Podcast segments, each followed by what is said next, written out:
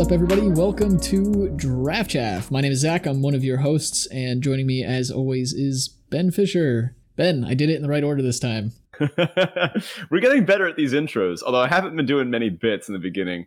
I, I guess between all these Kaldheim spoilers and the, the wild winter weather outside, there's just been a lot going on, right? Yeah, for sure. I mean, we're gonna get a nice little break here though with uh, Christmas coming up, and you know, you'll get a break, I'll get a break. It'll be great. Right. But this is episode number 26, and we're gonna be talking about Cube. We're gonna talk all things Cube, a bunch of different Cube variants, and our own Cube as well. As Ben and I have been doing a lot of work on that. But before we get to those things, we of course have to plug our sponsor. We're sponsored by MTG Arena Zone, which is your top destination for all Magic the Gathering arena articles, decks, news, and more. They have plenty of content for constructed and limited players alike, from top archetypes to theory articles and lots of other stuff. Check them out. Their their writing is pretty phenomenal over there, and um, we're happy to have them supporting us. Of course, the show is also brought to you by you, the listener, via Patreon. You can check that out at patreon.com forward slash draftchaffpod. We've got a few different tiers over there. You can get some stickers, can get access to a behind the scenes kind of look at our episodes before and after, um, a bit of banter between Ben and I. We have an opening still for our founder tier which involves some coaching from us. So if you're interested in that, check that out as well. And of course, that's the best way to support us uh, directly and and really have an, an inside look at the show. We have a few other things to plug as well before we get into the episode. Of course, there's our Discord, which we plug every week. Been some great discussion there, and we had our first ever Commander Sealed League event last weekend, which was phenomenal. We had a lot of fun. It was great to get to actually like play Magic with you guys and enjoy building these these Commander decks with Commander Legends. It was a whole whole lot of fun. Congrats to Andy for being our uh, first champion of the Commander Sealed League.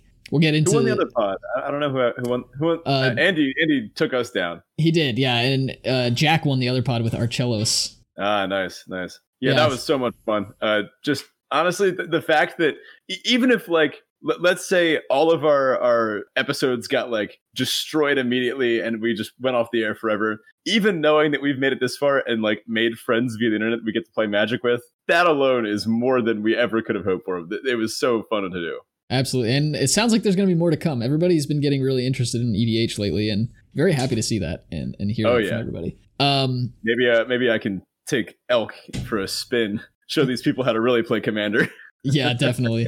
Uh, besides if you're interested in that and want to get involved with the discord more you can check out the link to that in our episode description or on our twitter page draft chaff pod. Otherwise we have a few things coming up we mentioned last week for christmas because we will have an episode coming out on christmas we have a holiday mailbag episode planned, so if you are interested in asking us questions to be answered on that episode, anything counts, anything goes. You can ask us whatever you want. We don't really it doesn't need to be magic related. You can ask us whatever. We've had some really awesome questions submitted already, so we're super excited to talk about those. If you want to ask a question for that, jump in the Discord. We have a channel open for the holiday mailbag episode. And on that very same episode, we are giving away a copy of our cube. Of course, it'll take some time for you to receive it, but we are going to be announcing the winner for the cube giveaway. All the details for that are, are in a pinned message in the announcements channel on our Discord as well. So if you want to know how to join, how to enter, you have until, well, the day after this episode airs, I believe, is when we're going to be pulling. Again, all the details are in that announcement channel. Check out the pinned post there.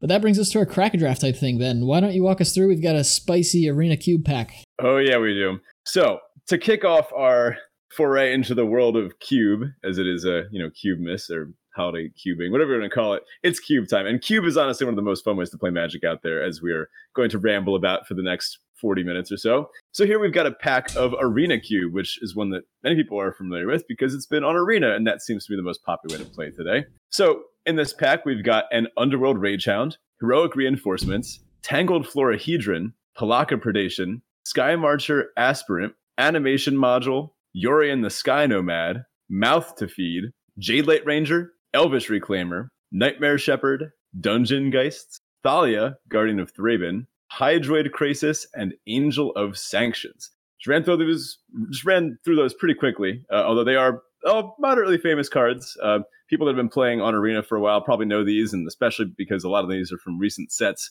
mostly dating back through uh, Theros Beyond Death and a, few core set ones before that. So, what are we looking at here? What are you thinking?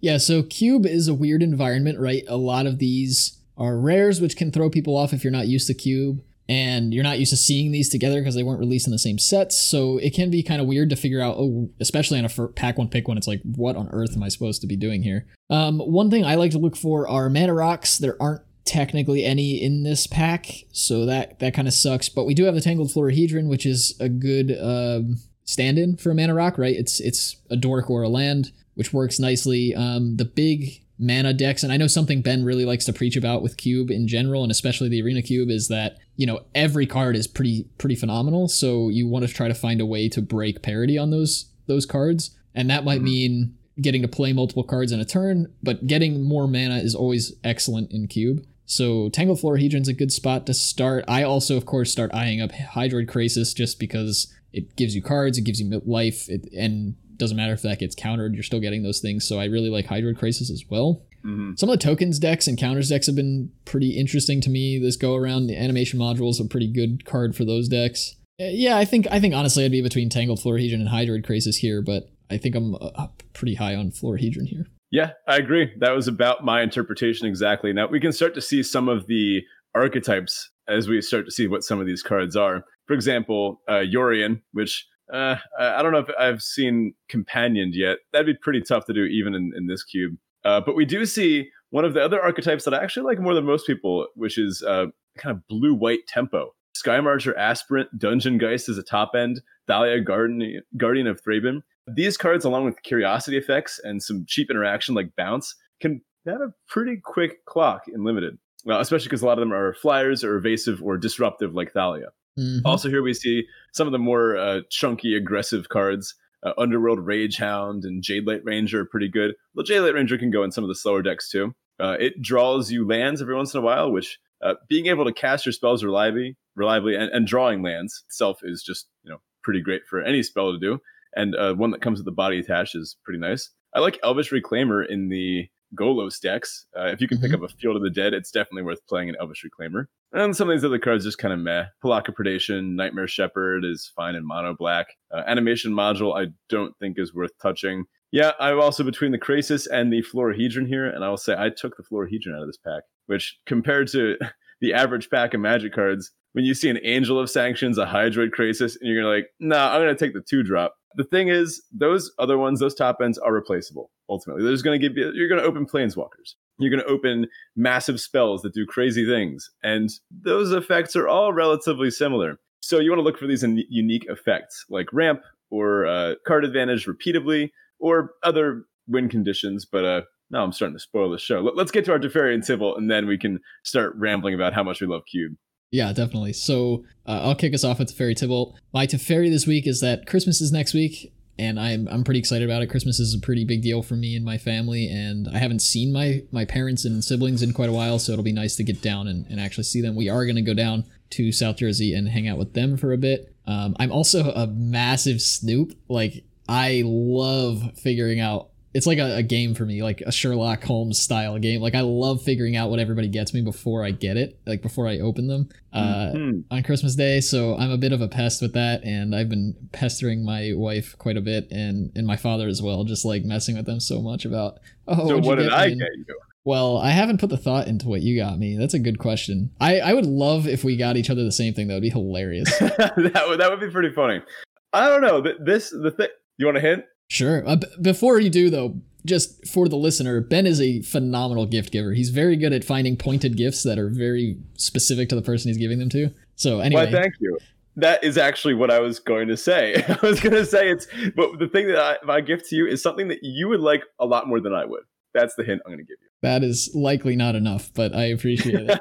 oh, I don't know. I bet you can put this together. And also, wait, uh, are we going to overlap in South Jersey? Can I just drive by your house and drop it off? Because, like, I, I think if, if I have to figure out how to mail this, that's going to be annoying. uh, yeah, you could. Well, I'll be there from. Well, we can talk after the after the cast. Yeah. let's we'll figure let's figure it out later. yeah. Um, my my Tibalt is that we're in the middle of a really well, maybe we're not in the middle of it yet, but there is a pretty bad blizzard going on right now in in North Jersey, and uh, we're supposed to. They're they're estimating we're going to get something upwards of a foot and a half of snow, which is kind of awful, but also great because I don't work in the office anymore. like I, I work Yeah. from home, so I can just enjoy looking at it. I don't really leave the apartment that often. So how about you? Yeah, it, it's it's kind of strange this whole snow day uh, paradigm now that every day is a snow day. Yeah, right. You're and you're on the opposite end of that spectrum this this time around. You're not a student anymore, so you get to experience snow days from a teacher's perspective. Yeah, and honestly, that's my tip this week. I actually don't like snow days when I'm teaching. They mess up planning so much. I had planned to have uh, we have a two day week before our, our holiday break starts, uh, and we have AV scheduling. So I see some students on A days, some students on B days. So Monday I was going to see half my kids. Tuesday I was going to see the other half and I had these like fun days planned. I let them pick the topics. They wanted to learn about aliens and dark matter and black holes, and I was like, sure, I'll talk about all that stuff. But now because of the snow day, it's going to get pushed back. So I, I am having a quiz in some of my classes too. Now some of them are going to have to take the quiz, and some of them are going to have a fun day. And I, I need to figure out how I'm going to work this out. Thankfully, I have off tomorrow now, so I guess I get to plan that. I guess we'll know when this episode goes live just how bad the snowstorm was. Um, but we're talking from the past, so hello, people in the future. Well, how bad is it? Let us know. Anyway, my, my Teferi is also that um, I do get a snow day tomorrow. And while it does mess up my planning, I'll have plenty of time to fix it. And it will be nice to sleep in for once. I don't remember the last time I slept past 7 a.m. Yeah, and you can cube all day. Oh wow, I'm gonna. Oh man, that's it. That's it. I'm gonna work on our cube, and I'm gonna play all these other cubes all day. Oh, it's gonna be great. Well, that brings us to our listener question of the week. This week, Andy X in the Discord asks, What is your go to takeaway? And if you get a Chinese takeaway, what do you get? And for those of uh, our listeners, if you're on the, the US side of things, takeaway is takeout. Like uh, if, if, you're not familiar, Andy's from, from the UK. So um, yeah, takeout. I am a big foodie. I love food. I love to cook. And um, go to takeaway i would say probably is chinese for me i'm a big big fan of chinese food even though that's like not real chinese food right in, in america you can't really get like real chinese food but um i do do love me some dumplings and stuff so my typical chinese takeaway is probably general tso's chicken with pork fried rice and an egg roll like the generic chef special type type yeah. thing. Um, I'm a big pad thai fan, but I guess that doesn't quite count as Chinese food. I also really like Indian. I, I tend to get Indian relatively recently, relatively frequently, and I, I actually got Indian for lunch yesterday. And pizza, of course, is very very good.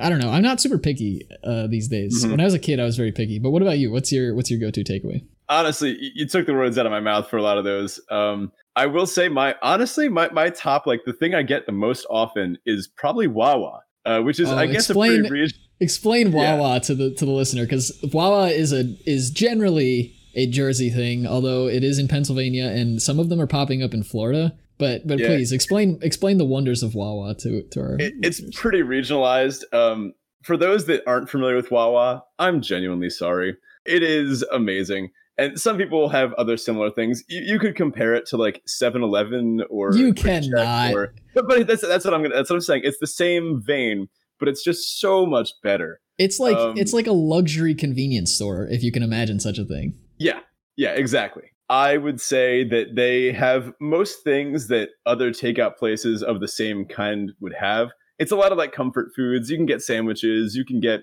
soups and macs and cheese and paninis and, and quesadillas, that type of thing. Salads, if you're, you know, if you're going to take out to get a salad, I mean, more power to you. But uh, they're also just great because it's also a gas station, and it's you can also go and like pick up anything you need there. Like it, it's an all around great store. You never come away from Wawa not having what you need. I'm a big Wawa fanboy, um, so I probably is, get Wawa. most people in this region. Oh yeah, for sure. I, I I probably get Wawa more often than any other kind of takeout, but I will also say I'm a fan of uh, Thai, Chinese. I don't get pizza that often, uh, as I'm actually lactose intolerant. So it's you can only take so much before the the, the price uh, starts to be paid.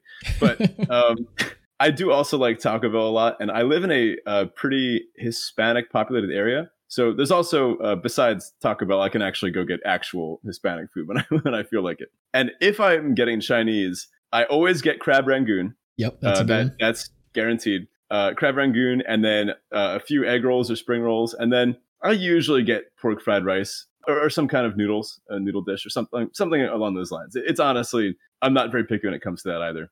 Although to shift away a little bit, I do also love sushi. Sushi um, is phenomenal. I am absolutely a huge fan of sushi, and actually, I might I might be getting Hannah to take me to an omakase restaurant, which is like the sit down small like sushi Ooh. restaurants where it's like two hundred dollars a person and you you get like five pieces of fish, but it's amazing. That sounds all. Can she take me too? I'll, yeah, I'll ask her. yeah, run that Uh, by her. That sounds great. Uh, yeah, but we'll see how that goes. So we have a, we have an episode topic here. We mentioned it quite a bit already, but we're talking all things cube this week. So if you're new to the idea of cube, you don't know what cube is, you may be very very confused as to what we've been talking about. And frankly, I don't know why it's called cube. Maybe that should have happened in our research for this week's episode, but Oh no, no, we looked that up once. Um, we did a while ago. Yeah.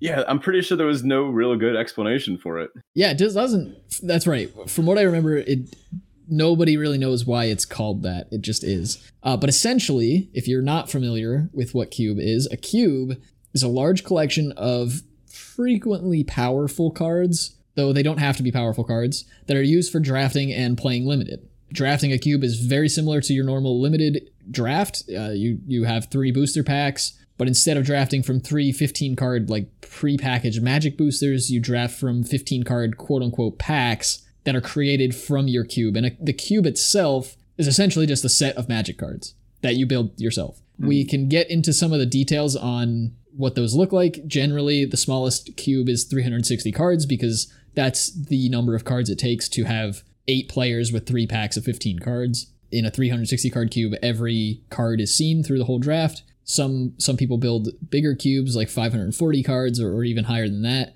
But that's that's what a cube is at its core. Of course, the biggest in, the biggest thing about cube is that it is super fun. Like doesn't matter what the mm-hmm. cube is. The whole idea is it, it's just one of the best. It, it's basically the best environment for for magic. Like cube is the peak, like the pinnacle of what magic and especially limited magic can be. Yeah. Do you have anything to add on on what is a cube and what what cubing is? Yeah, so a lot of people can find cube intimidating. I did it first for a long time, but I think once you've kind of gotten the feel for it, and once you understand how this limited environment is just a little bit different, uh, then you can really start to just go nuts with it. So another thing that I didn't know when I first started cubing was that the way packs work is different than uh, in a normal Magic set. When I first opened my my first pack of Vintage Cube, which I started cubing with, uh, which you know, that went well. I was like, oh, so what's the mythic in this pack? So the way rarities work is nothing at all like how it works in a normal Magic booster. There really is none. Uh, it, it could be anything. You might open a pack with 10 mythics and like three commons, and maybe the commons are better than the mythics. It, it's kind of a carefully curated environment such that the cards, while not all the same power level, they don't necessarily have to fall in the same ordering. Uh, so you don't necessarily need that breakdown of one great card in the pack, a few okay cards in the pack, and then some common chaff. Instead, everything is going to be pretty good. So to go over some general heuristics to have when approaching a cube, when every single card is a bomb, uh, which as we saw in our first pack, like in a normal limited environment, those are the best of the best. Like some of these cards are just game winning on their own. Some of these are unbeatable. Like those that ever cast a, an Angel of Sanctions or a Hydroid Krasis uh, in their, you know, original limited environments know that those cards are almost unbeatable. But in Cube, when the removal is so good and the threats are so good, everything's kind of one for one with each other, or maybe two for one with each other. When every card is a one for one or a two for one, then you need to find other ways to break that parity. Normally, in like a normal limited environment, think of how it's like scaled down. Uh, every card's kind of like a one for one. And then when you have a big card draw spell, you break that parity and you can get ahead. Once you've traded off a bunch of stuff or they've killed your creatures with removal spells, you reload your hand and then you find yourself way ahead. Well, when both players are constantly re- reloading their hands and playing all these wild spells that have crazy effects, you need to break that parity somehow. So, a few ways you can do that are finding reliable ways to cast your spells. So, taking lands highly that let you fix your colors. Uh, I take lands fairly highly. I, I often take lands between uh, starting at like third pick through seventh pick uh, to kind of start solidifying what colors I'm in. I take green lands even higher because uh, green tends to let you splash and, and get into other colors a little easier. Uh, there's some dryads in the in the set that let you do that. Other ways you can break this parity are casting cards ahead of schedule. So, like Zach mentioned earlier, ramping is extremely important in this format. There's a good number of two drop and three drop ramp spells. So, when you're finding these, uh, you can take them pretty highly and then consider what cards you can ramp into directly. So, if you have a lot of two drop ramp spells, uh, you want to start picking up some good four drop payoffs. Uh, or if you have a lot of three drop ramp spells, you want to pick up some five drops. One thing to, to mention there with the lands is that something that Ben alluded to earlier when we were doing our, our uh, crack draft type thing is that all the cards essentially there are i mean everything's relative right so within the context of the cube there are worse cards than, than others but when every card is a bomb you have the luxury of being able to pick up your bombs late and what that mm-hmm. does is it lets you set up the foundation for your deck which is why taking lands so highly is really good they're not replaceable you can't find other cards to do the same thing that a land does whereas you can find another six drop that wins the game for you. Hmm. And so yeah. taking taking the lands highly before everybody else is able to means that you are able to be comfortable and flexible about your colors, lets you be flexible about your archetypes you're getting into, and sets you sets you up, gets that foundation under your belt for what your deck can be. And I think it's there's a huge, huge revelation between when you like start picking lands up and you realize, you know, there's between like taking the lands highly early instead of taking them late because you'll notice when you start taking them early you're like okay I, you can start to see your deck come together and you can like i said you can be flexible. If you start taking them late then you find yourself in this like crunch mode where you're like i can't play this deck if i don't pick up a couple of lands. Like i just don't have the fixing to support these colors i'm trying to run. Um, and it, it really makes your decks less they're, they're kind of the glue that holds your deck together basically. Yeah especially because a lot of these very strong cards that make it into cubes often have restrictive mana costs, whether they're multicolored cards or if they're monocolored cards that have multiple color symbols. So you might have a card that costs one red, red, and one green, green, green in the same deck. Uh, and that's perfectly playable if you have maybe five dual lands that tap for both red and green, which is very reasonable. In fact, I was playing a deck just like that earlier today, and it was great. So, um, another way you can break this parity is playing things more often than your opponent. So this is finding, well, ramping early kind of factors into this, but playing cheaper threats uh, that are still game affecting. So uh, aggro is actually better than it might seem. Mono red and red green uh, can be very powerful in in cubes. Uh, in older cubes like vintage cube, mono white can sometimes get there as well. So these very aggressive decks punish players that are trying to ramp into the late game and resolve these big spells that do wild things. Well, if your opponent's dead, it doesn't matter how many cards they drew, they're dead. So be on the lookout for decks that can play things faster than than your opponent to enact your game plan first. Uh, now, to kind of go along with these three ideas of um, casting spells reliably, casting things ahead of schedule, and more often than your opponent, planeswalkers are a great place to be for this uh, because they have an effect every turn and ramping into one of these early, playing this earlier than your opponent, means that they're going to have a really tough time catching up. So, one of the easiest ways to win a game of Arena Cube is a uh, curving a two drop ramp spell into a four drop planeswalker, or a three drop ramp spell into a five drop planeswalker. Uh, especially when you're on the play, this will often just bury opponents in card advantage or uh, mana advantage or otherwise tempo advantage. Two cards that I wanted to highlight from Arena Cube, as this is one that's on a lot of our minds right now, are Mindstone and Dryad Greenseeker. Uh, Mindstone, it ramps you. Uh, it can go in any deck because it's colorless. And then when you don't need it anymore, you can even cash it in for a card. And Dryad Greenseeker uh, is a one and a green for a 1 3. You can tap it to look at the top card of your library. And if it's a land, you can reveal it and put it into your hand. So this is a another repeatable source uh, of card advantage and kind of mana advantage because it lets you reliably hit your land drop every single turn. And I mean, would you play a one green that said tap, draw three cards? but you can activate this, but you can activate this once a game. I would. Yeah. That, that's about what this card does. So there's some other good things in Arena Cube. Uh, uh, Arena Cube specifically, if you want to get into that, it has a lot of the sets that are on Arena, pretty much all of them. And then there's some cards that are not. It's uh, had a few changes recently thanks to the new sets that have been put on Arena. Namely, we see some cards from Kaladesh and from Amonkhet on there and Zendikar Rising. Now, the MDFCs have made a big splash in the Arena Cube. Mm, that's true. The the flip mythic lands are just awesome in every single cube. People have been loving them in vintage too. Now, um, sadly, in the last iteration of Arena Cube, green was just the best color by far. Now, control decks have gotten some help, and I, I hate to say this, but blue white is pretty good. Blue white control works, and I've gotten punished by it. Wait, can you uh, can you repeat that? I don't think I heard you. blue white, blue white's pretty good. That's what I thought. Ugh, I've actually gotten milled out a few times too by these blue mill decks that are going around now. Which, yeah, well, um, ruin crabs in the in the cube now. So we have ruin crab. We have a bunch of the other mill themes from like some of the rogue cards and like the. Zendikar Rising mill sub theme, and then there are a bunch from from outside of that set that were around before Zendikar Rising that that now are bolstered by the Zendikar Rising uh, mill payoffs. hmm Folio fancies, uh, the Jace that upticks Yep. to mill to whatever the thing's called. Wheeler of Mysteries, Wielder of Mysteries, right? Yeah, Jace. Uh, uh, and some other Oracle. yeah, some, something like that. Uh, a bunch of other random stuff like this. Uh, so mono blue mill ugh, make, makes green a little harder to play. But uh, another cool thing about cube, uh, in pretty much every cube you'll ever encounter, is that all decks are pretty good. Uh, you can win a game with pretty much any cube deck just because the cards that are in these cubes are often uh, so high in raw power level that you know if you cast enough of them and you make your land drops and resolve them then you're going to win some games. So that's why being able to cast them effectively ramping into them early or just making sure you get your lands to play them on time uh, are such uh, important aspects of cubing. Yeah, and uh, you know that means that you want to be looking out for cards that, um, like Ben said earlier, can can repeat card advantage, can ramp you. Cards that are really difficult to interact with because everybody's looking to one for one or two for one. So if if you have cards that are hard to deal with, that puts you in a in a position of power throughout the throughout the game, and that's another way to to break that parity. Um, which also means you want to be running artifact and enchantment hate, right? Like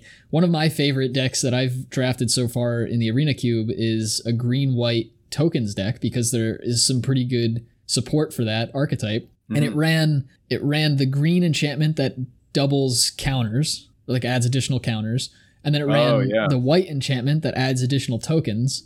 oh And- yeah And then it had a top end with overwhelming splendor, which is just a great way to shut your opponent's deck down. And it was this weird like I'm doubling everything I'm doing, but then also you can't play anything that matters. And that was Nice. that was a fun deck. I I really I think it went 3-3 like I didn't trophy with it or anything, but it was a really fun deck to play. And that's the Yeah, kind of thing you can expect to see in a cube especially one that's like readily available like arena or vintage or whatever that's on MTGO. They're just they're just so fun. Every every deck is amazing to draft. Yeah. Honestly, the biggest takeaway of Cube is that it's supposed to be fun. This is kind of, I don't know, it, it's limited dessert. Like, Yeah, i- yeah. if this was around all the time, uh, if we got to play Arena Cube whenever we wanted, I don't think we'd value it as much because it'd be like, all right, like we, we get it now. We know how it works. But the fact that it's around every once in a while, I mean, I wish it was a little more often. But the fact that it's around every once in a while still just makes it great. And I like that they've been updating it, Right. I yeah. guess, for those control players out there.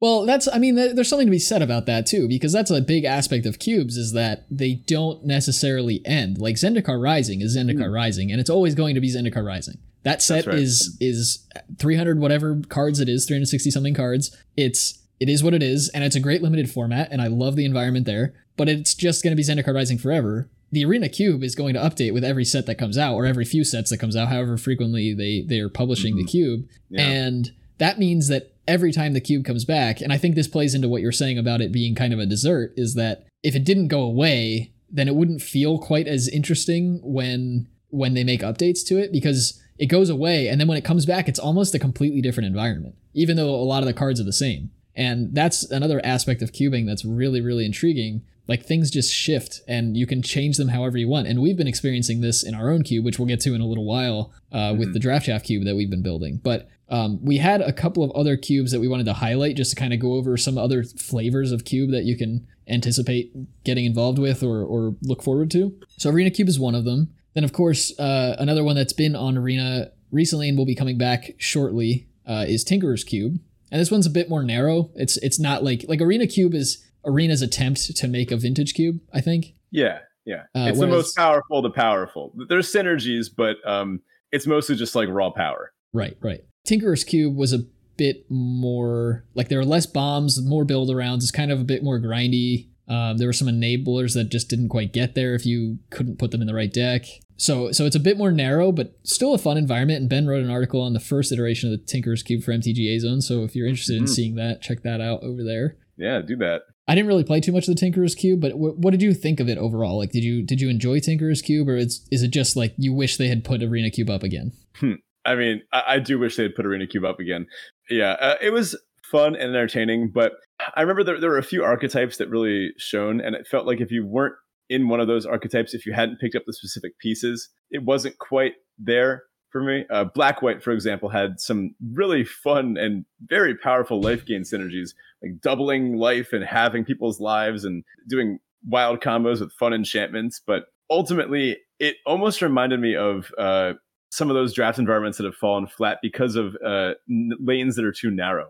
Ixalan is one that'll always come to mind for this. Uh, Ixalan was known because it had several tribes, uh, dinosaurs, vampires, that type of thing, merfolk. But if you weren't in one of those tribes, if you if you waffled for a little bit while drafting, if you uh, didn't find your lane right away, you got super punished because there was no cross synergy like we have in Zendikar Rising, which I think is why that set is so great. Um, if you start to go for a red white warriors deck and you get cut off the warriors, but you're still seeing red and white cards, you just wind up in a red white party deck and it's still great. Whereas in Ixalan, if you started taking red and green cards and then you never saw any dinosaur payoffs or you never really got there, and it, it turns out maybe you were supposed to be in, in the merfolk seat, but then that was being cut from the other way, it wound up that only a handful of players at the table would wind up with functional decks. And that's what Tinker's Cube reminded me of. Every once in a while, you would just get the nuts. And it was very clear that that's what they had intended. But every once in a while, either because of the cards in the cube or because of missing some signals or because of floundering a little bit while you're drafting,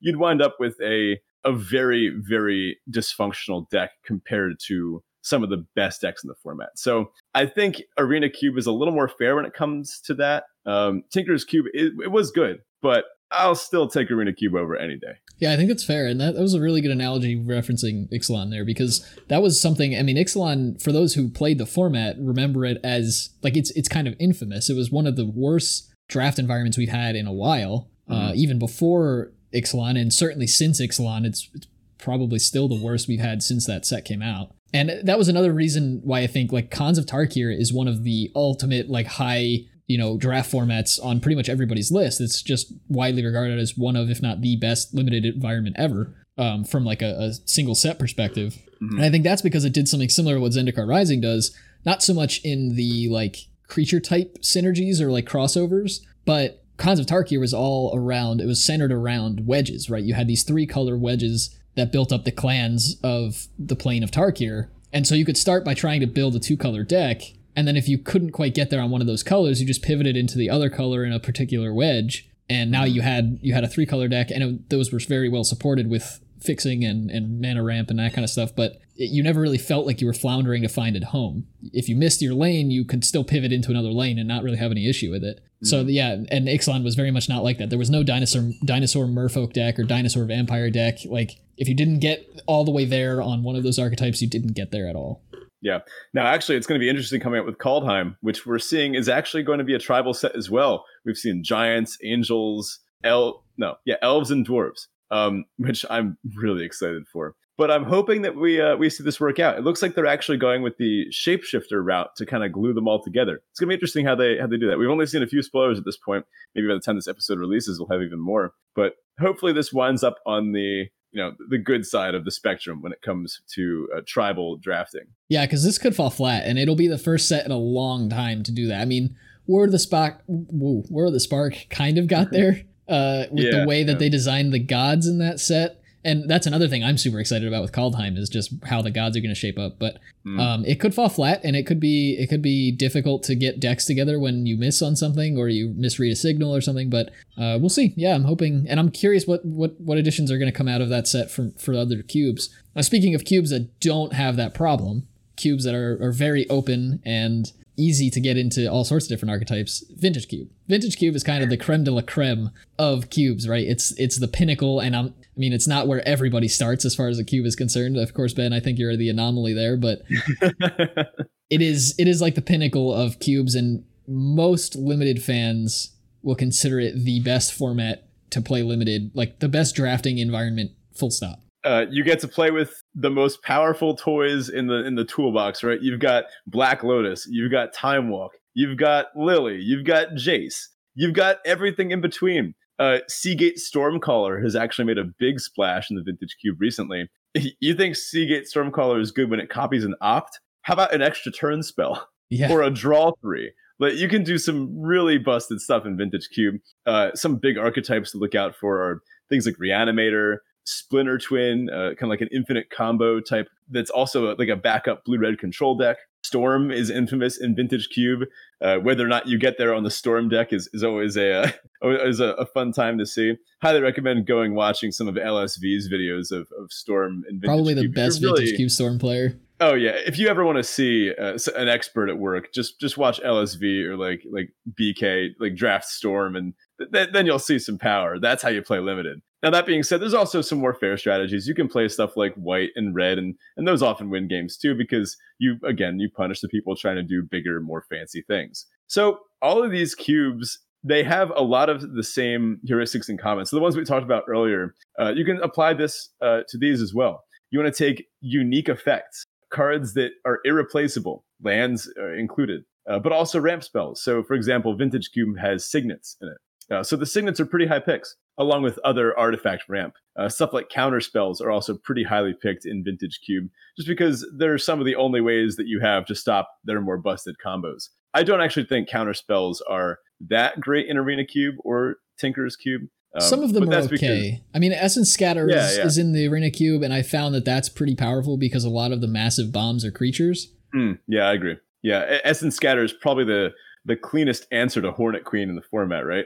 Yep. But besides that, you want to follow a lot of the same general ideas. Deploy your game plan faster than your opponent. Look for repeatable card advantage sources, uh, and look for ways for consistency. So, for example, fetch lands are first pickable in Vintage Cube easily. Yeah, and one other thing to consider there is, as with any limited set, it's great to know the set, but more so in cubes. Knowing what cards are available to you is a huge boon over people who don't know the set because you know, for instance, if you're drafting Arena Cube and you get past a Golos, well, you can say, okay, I picked a land first pick, and second pick I have a Golos. I know there are a ton of dual lands, and I know Field of the Dead is in this set, so I'm going to pick him up. He's colorless fits into a bunch of different art, like styles kind of and like there's a lot you can do with it but these are all just based on knowing a few cards in the in the in the cube. So definitely learn the cubes if you're going to spend time drafting them a lot. Otherwise just hang out and have fun. I mean they're going to be fun environments regardless of whether you know what cards are getting passed and sometimes it might be more fun if you don't know what cards are getting passed so.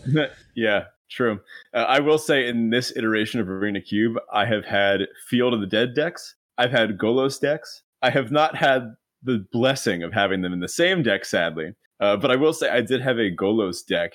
I think I, I took that to like six and three or something, and I I had a, a beautiful game against blue white control where I cast every single card in my deck and about half of them more than once because I ended up when I had zero cards in my library. I cast memory and I, I shuffled my graveyard back into my library and I drew seven cards. And then I ended up recasting a bunch of stuff. Uh, I beat the Ugin across the battlefield from the, the blue white control player, and I I won by attacking with a 4 4 on turn like 30 something. It, it was nice. awesome. The, the, stories you get from cubing are unlike anything else in, in, in Magic. Y- your, your bad beats are worse than ever, but your victories are better than ever too. Yeah, and I think, and this kind of segues into the next topic we were going to talk about. One of the awesome things about Cube is that you're taking cards that were never designed to be put together and giving them a space to, to run free alongside each other. And sometimes mm-hmm. that is just a bunch of powerful cards next to each other that are all competing for the most powerful card in the in the format slot. And sometimes that means the synergy goes through the roof. And one of the things that we've been introducing, or at least introducing to ourselves and kind of exploring is this ability to heighten synergy through what the draft half cube that we've been building and if you haven't heard before maybe this is your first episode or you you haven't heard the last episode or whatever ben and i are building a cube we're calling the draft half cube. It includes only cards that can be considered chaff. If you want to know what we consider chaff check out our what is draft chaff episode. I can't remember what number it was but you can find it by title. It was one of our earlier ones.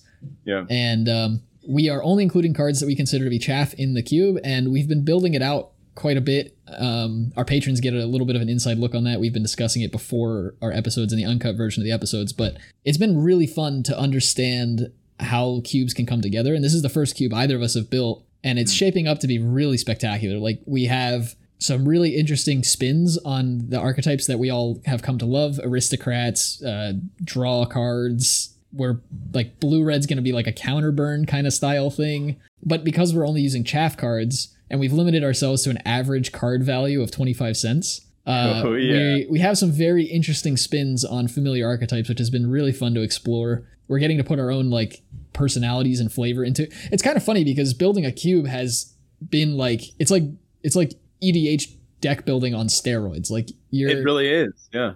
I'm getting the same the same I don't know what the word is adrenaline rush or or or the same satisfaction of building an The EDH same deck. mental exercise Yeah. almost. Yeah. Yeah, and we've been doing it together and kind of breaking down like, okay, Ben's gonna tackle the green white archetype because that's his wheelhouse, and I'm gonna tackle blue green because that's what I like to do. And we've mm-hmm. been we've been talking about it back and forth, and like we'll take we'll split up, take some time to to come up with ideas on our own, come back and talk about it. It's been a blast, and I really recommend that if you haven't given cube design a ch- a shot, maybe look into EDH decks. If you haven't started building EDH decks yet, start there. But then really give it a give it a shot. Like cube building has been really fun. I've really really been enjoying it. Yeah, I'll say it's been a mental workout uh, because it, it's had us rack our brains about I don't know every card in the modern history of Magic that costs twenty five cents or less. And thanks Scryfall for helping us out with that one. But then also figuring out like what do we want the two color pairs to do? How do we want to include like signpost cards? But then how do we also want to allow for branching out into other colors? So just to to give a, a little bit of a, a, a sneak peek, I think it'd be fun if we both go through and share a few of our, our favorite includes. Yeah, sure. And before we get into that real fast, we are going to be publishing the cube. Of course, we mentioned we're giving away a copy of the cube. That's going to be a physical copy. We'll send you all 360 cards. You'll get a, a full copy of the cube, but we are going to publish the, the cube list. So if you want to build it yourself, that's totally an option as well. We're not going to keep the, the card list to ourselves. We want to share it and have everybody playing it as much as possible. Absolutely. And the best part is because these are all like this is like bulk rare dot cube. This should be pretty easy for for you to put together if you wanted to. I mean, honestly, I have a lot of these cards just sitting in my collection. Yeah, yeah, and we're we're targeting like like we said, it's going to be kind of an average of twenty five cents per card, but we're also kind of targeting like a ceiling of hundred dollars. So it's going to be a cheap cube to put together, um, even if it's something that that if you don't happen to win it, it you you'll be able to put it together pretty pretty inexpensively. Uh, but why don't you why don't you start us off with the with with some of the archetypes you wanted to talk about? Sure. So a few of my favorites. I gotta go with red white equipment. You already know this is coming. You you people all know. I, I don't want to give the wrong idea. I am like a green mage at heart, but something about red white equipment. It's just the meme deck. It's so much fun. You know, it's also fun with red white equipment allies. So we've uh, we've kind of taken this red white equipment allies deck and uh, kind of flesh it out so that it can also work with some of the allies that we're also including in the black white aristocrats deck. So we've got cards like uh, Akiri Fearless Voyager from Zendikar Rising, but we've also got cards like Angelic Captain from uh, Old Zendikar, which is three red white for a 4 3 angel ally. And whenever it attacks, it gets plus one plus one for each other attacking ally. Well, red white wants to do that anyway, but you could also reasonably have a Mardu deck, a black red white deck, that's playing a bunch of allies and maybe splashing for Angelic Captain. Or maybe it's a uh, red white deck that just incidentally happens to have a lot of allies in it and maybe not as many artifact equipment sub themes. So we've kind of tried to include a lot of these special subtypes, like sub hidden decks within the uh, the larger cube itself. For example, we've also got uh, kind of a, a green red tokens sacrifice theme with some devour creatures. Uh, well, it has the usual theme of like big creatures, power matters for its its main archetype. Uh, it has this this cool sub theme that I, I'm really excited to see also how it plays with the uh, the aristocrats theme. I, I think my my second favorite archetype is black green spiders, which I am just super excited for. We're playing stuff. We're, we're playing all the hits. Uh, Nyx Weaver, we've got in there that that mills you every turn, and uh, you can exile it to get a card back from your graveyard. We're playing uh, Spider Spawning, the arguably one of the most desired build around card in the entire history of limited magic. Would you say that? Yeah, I, I think it's pretty well known as as one of the biggest or like most desired build rounds. Yeah. Yeah, we, we've got a whole bunch of fun stuff. But then uh, I think I'll let you take this one. We also have Morbid Bloom, uh, which makes a bunch of saprolings.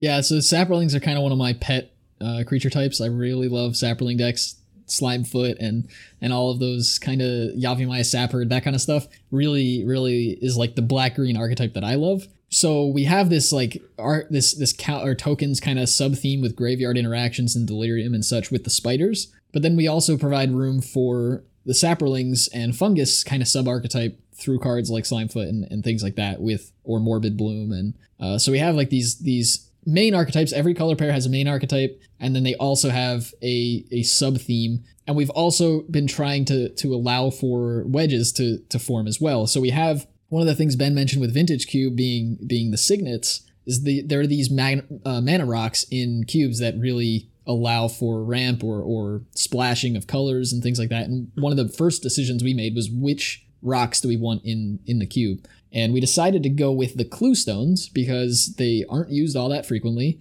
and they are on the more expensive side. We didn't want this to be a super aggressive format, right? So they're they're three mana three mana rocks and they all become creatures of some kind that do something that, that are kind of relevant. So they're not just dead cards if you don't need the, the mana later in the game or something. Um, so we included the clue stones, and that allows us to have these these branching wedges. And one of my favorite things and one of the first archetypes that I wanted to add to the cube was big butts. Like my mm-hmm. one of my first ever kind of chaffy constructed decks that actually worked pretty well in standard was was a big butts deck around assault formation, which allows creatures to, to deal damage equal to their toughness instead of their power. And so it runs a, a, bunch of OXs that are that have like six toughness or whatever and are two mana. And then you run assault formation. There's also a um, assault formation's green, but then you also have high alert, which is a blue white card. And then you have cards like Arcades, the strategist, which is a Bant card that also gives the same effect. So we have this kind of layover, and Arcades is a bit out of budget, so we're not sure that's actually going to make the final cut. But yeah, um, we'll see.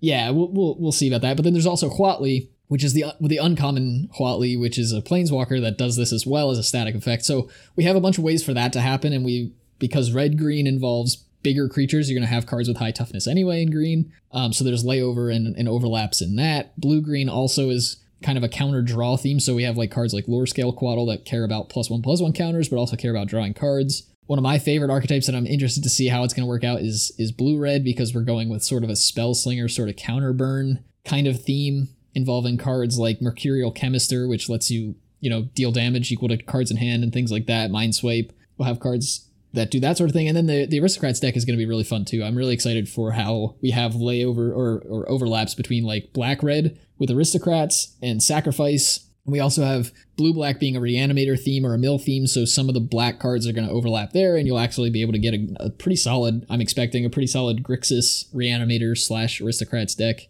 um, mm-hmm. So there's a lot of overlap between all of these archetypes, and I'm hoping that that is going to give us an environment that feels kind of similar to Zendikar Rising, where it doesn't really matter when you get into a deck, you just know you'll be able to get into one. Yeah, for sure. Uh, one last archetype that I'm super excited for was one that I was just telling you about before the show. Uh, Mardu Ping. uh, in red, there's going to be plenty of like ping effects, so dealing one damage to a certain thing. And we're also going to have a few ways to give creatures death touch. So when you have a creature that can deal one damage to another creature and you give your creature death touch, well, it just kills it instantly. So that was a really fun build around in uh, in Ikoria when we had the Porcuparrot and a bunch of ways to give a death touch. So I was thinking, how can we get a little little two card combo like that going in here as well? We also have some things that are reminiscent of uh, older cubes. We're not playing Splinter Twin per se, but I do think it'd be fun to include the uh, Presence of Gond and Midnight Guard combo which uh, if you stick Presence of Gond, which says tap to make a 1 1 elf, uh, it's an aura that you put on a creature, and that creature gains tap to make a 1 1 elf. If you put that on Midnight Guard, which says whenever a creature enters the battlefield, untap this creature, you can make infinite 1 1 elves. Uh, but then I also think it'd be pretty funny to have a card that, say, deals one damage to every creature, which we already have a few copies of that in, in, in a, a few I think a few color pairs in our cube have that already. Yeah, red, white, uh, and black red are the two two big ones. Yeah, ones that could easily wipe the board full of uh full of smaller creatures like that. Raging Swordtooth and red green as well is oh, one of our yeah that one too. Uh, our uncommons. Yeah. So I don't know, man. I, am just excited to keep working on this. Every time I, I I pull this up, I get a new idea, and I, I want to try to fit it all in here when are we making the next one? yeah, right. So, well, that's that's the other thing that's going to be super interesting is now that we have. I mean, we we haven't finished the cube. We have pretty much all the multicolored stuff laid out, and we're gonna have to start selectively sh- like trimming the monocolored cards that are making it. As soon as we have a, a quote unquote final list together, we'll we'll be posting that on um, Cube Cobra. But one thing that I am really excited about is now that we have this, it's kind of like a living set, right? when Kaldheim yeah. comes out with this Kaldheim spoilers, I'm looking for cards to add to the cube. When Strixhaven yeah, yeah. comes out, I'm looking for cards to add to the cube. It's going to be so oh, much man. fun to be constantly iterating on this. And of course, you know, you guys, the, the listeners, our community here, the Draft Chaff community, or the Chaficionados, as we're calling them, are going to be able to suggest stuff too. Like it's going to be a lot of fun, and we hope that people are, are interested in picking up copies of it and jamming it with their friends when we're allowed to see people again. And also, we're going to be looking to playtest this relatively soon. So um, if you're interested in doing that kind of thing, stick around the Discord because we're probably going to recruit some of you folks to uh, help us test it before we Yeah. give the cop give away a cube that we haven't tested. Right?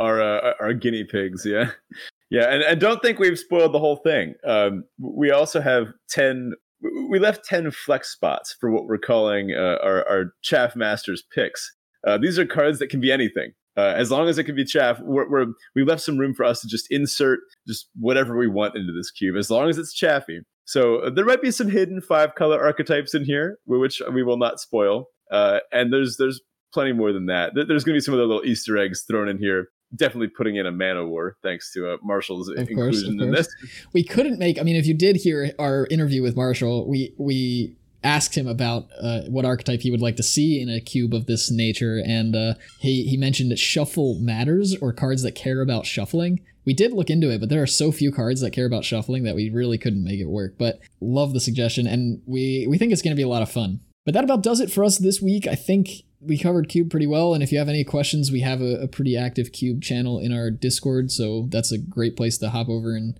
ask any other cube questions you might have. Of course if you're not in the discord already you can check that out via the link that's in our episode description or on our twitter page um, and of course if you're interested in giving back to the show or supporting us directly you can do so via the patreon at patreon.com forward slash draft pod and just once again if you're not in the discord we highly encourage you to do so to submit questions for the holiday mailbag episode. That is next week's episode. It's already here. Christmas is right around the corner. And we're going to be recording that on Saturday, which is the day after this episode airs. So, Saturday, the, I don't know what the date is. Let's take a look. Saturday, the 19th, 19th. yeah. Yes. We're going to be recording this. So, if you're not in yet, you have about 24 hours from when this episode releases to uh, get in, in and ask more questions on the holiday mailbag episode. And once again, if you're interested in winning a copy of the Draft Chaff Cube TM, uh, you can do so by checking out the announcements post, the pinned post in the announcements channel on the Discord. And if you need to contact us or would like to contact us in any way outside of the Discord, you can do so by reaching us on Twitter. You can find me at Rannick Alfredian. You can find Ben at BetaFish1 or the podcast directly at DraftChaffPod.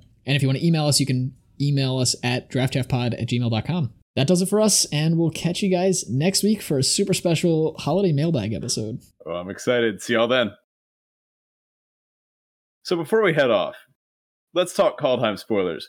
These absolute lunatics at Wizards of the Coast are printing more elk. They're making my elk commander deck even stronger. Do they know what they're doing? No, I think they do, and here's what I think they're doing.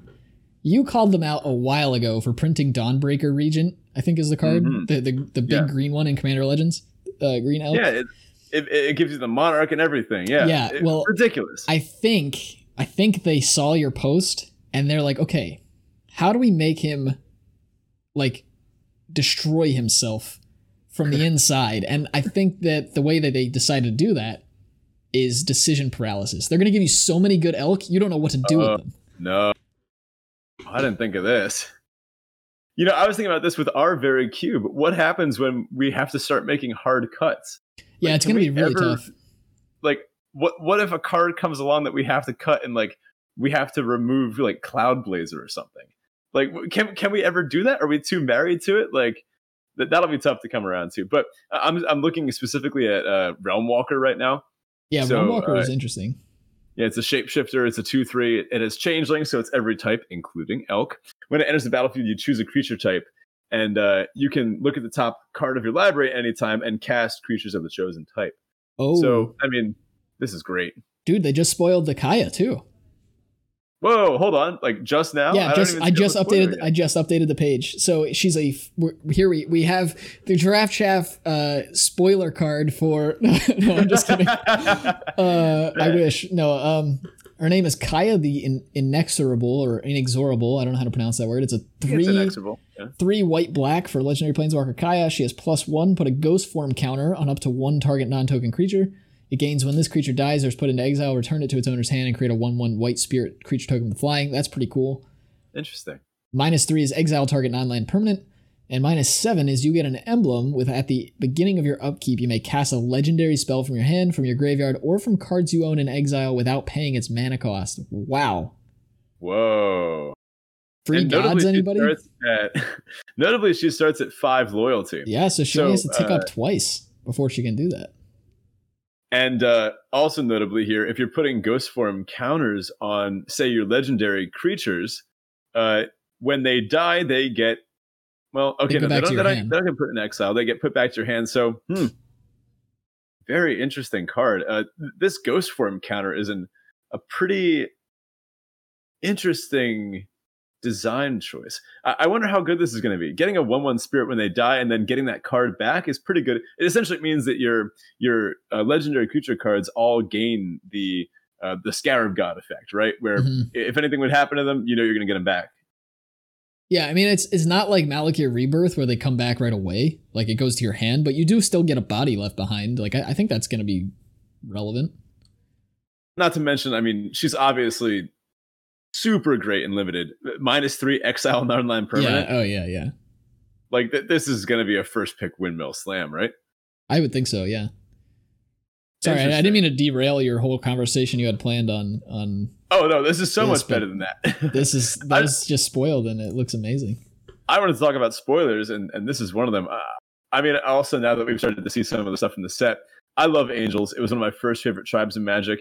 I've always wanted to make an Angels deck work, but uh, one of the hardest parts about building Angels in, say, Commander, for example, is that uh, it's very tough to find early game plays. But even just today, we've seen several cards spoiled. Uh, Youthful Valkyrie, one of the white for a 1 3 whenever an Angel ETBs, put a 1 1 counter on her. Or uh, Starnheim Aspirant, two and a white for a 2 2. Angel spells you cast cost two less. Like, this is exactly what I've always wanted. This is amazing. I love it. Yeah, and I I have a, a creature type that is one of my highest pet archetypes or pet creature types, I should say, um, that I've been wanting to build for commander for a long time, which is sphinxes. But sphinxes also suffer from the same problem where almost Yeah. none of them are below four CMC, so it's pretty hard to have an all sphinx deck. Yeah, that's that's going to be tough. You might have to wait until we go back to Amonkhet for that one. I don't know if Sphinxes are going to show up on call. Even then, I mean, I was expecting to see them with like Amonkhet or, and we did get some, but yeah. they don't build like it's there's no archetype built around them like angels are all over the place i guess there aren't enough sphinx i, I don't know they've never really built on it as a as a creature type hmm Well, I'm interested to see how they take this one. Like we mentioned earlier, Shapeshifter is a very unique archetype, and it's been a long time since we've seen this in Standard. Uh, so I'm curious about how this one's going to go. yeah it's funny too because there's a commander deck i started building right after i finished kenrith which is a a is this your deck no my deck kind of deck and uh uh and it involves every card basically that says copy something uh Mm. and a lot of shapeshifters so i'm i'm Nice. Excited for the the new additions to that deck that I'll be getting. I'm hoping to get some uh, some nice like dwarves and giants because I'm in the process of building a Lord of the Rings theme deck. So you know I- I'll need some cool stuff for that. Maybe a, a legendary sword or two, and maybe some high elves. Although I I was looking into some of the uh, the lore from this set, it sounds like the elves in Kaldheim are a little more uh, a little more brash than the elves that we're used to from other Yeah. planes. A bit more barbaric, I think. I, I, like. It- It's a fun direction to go in.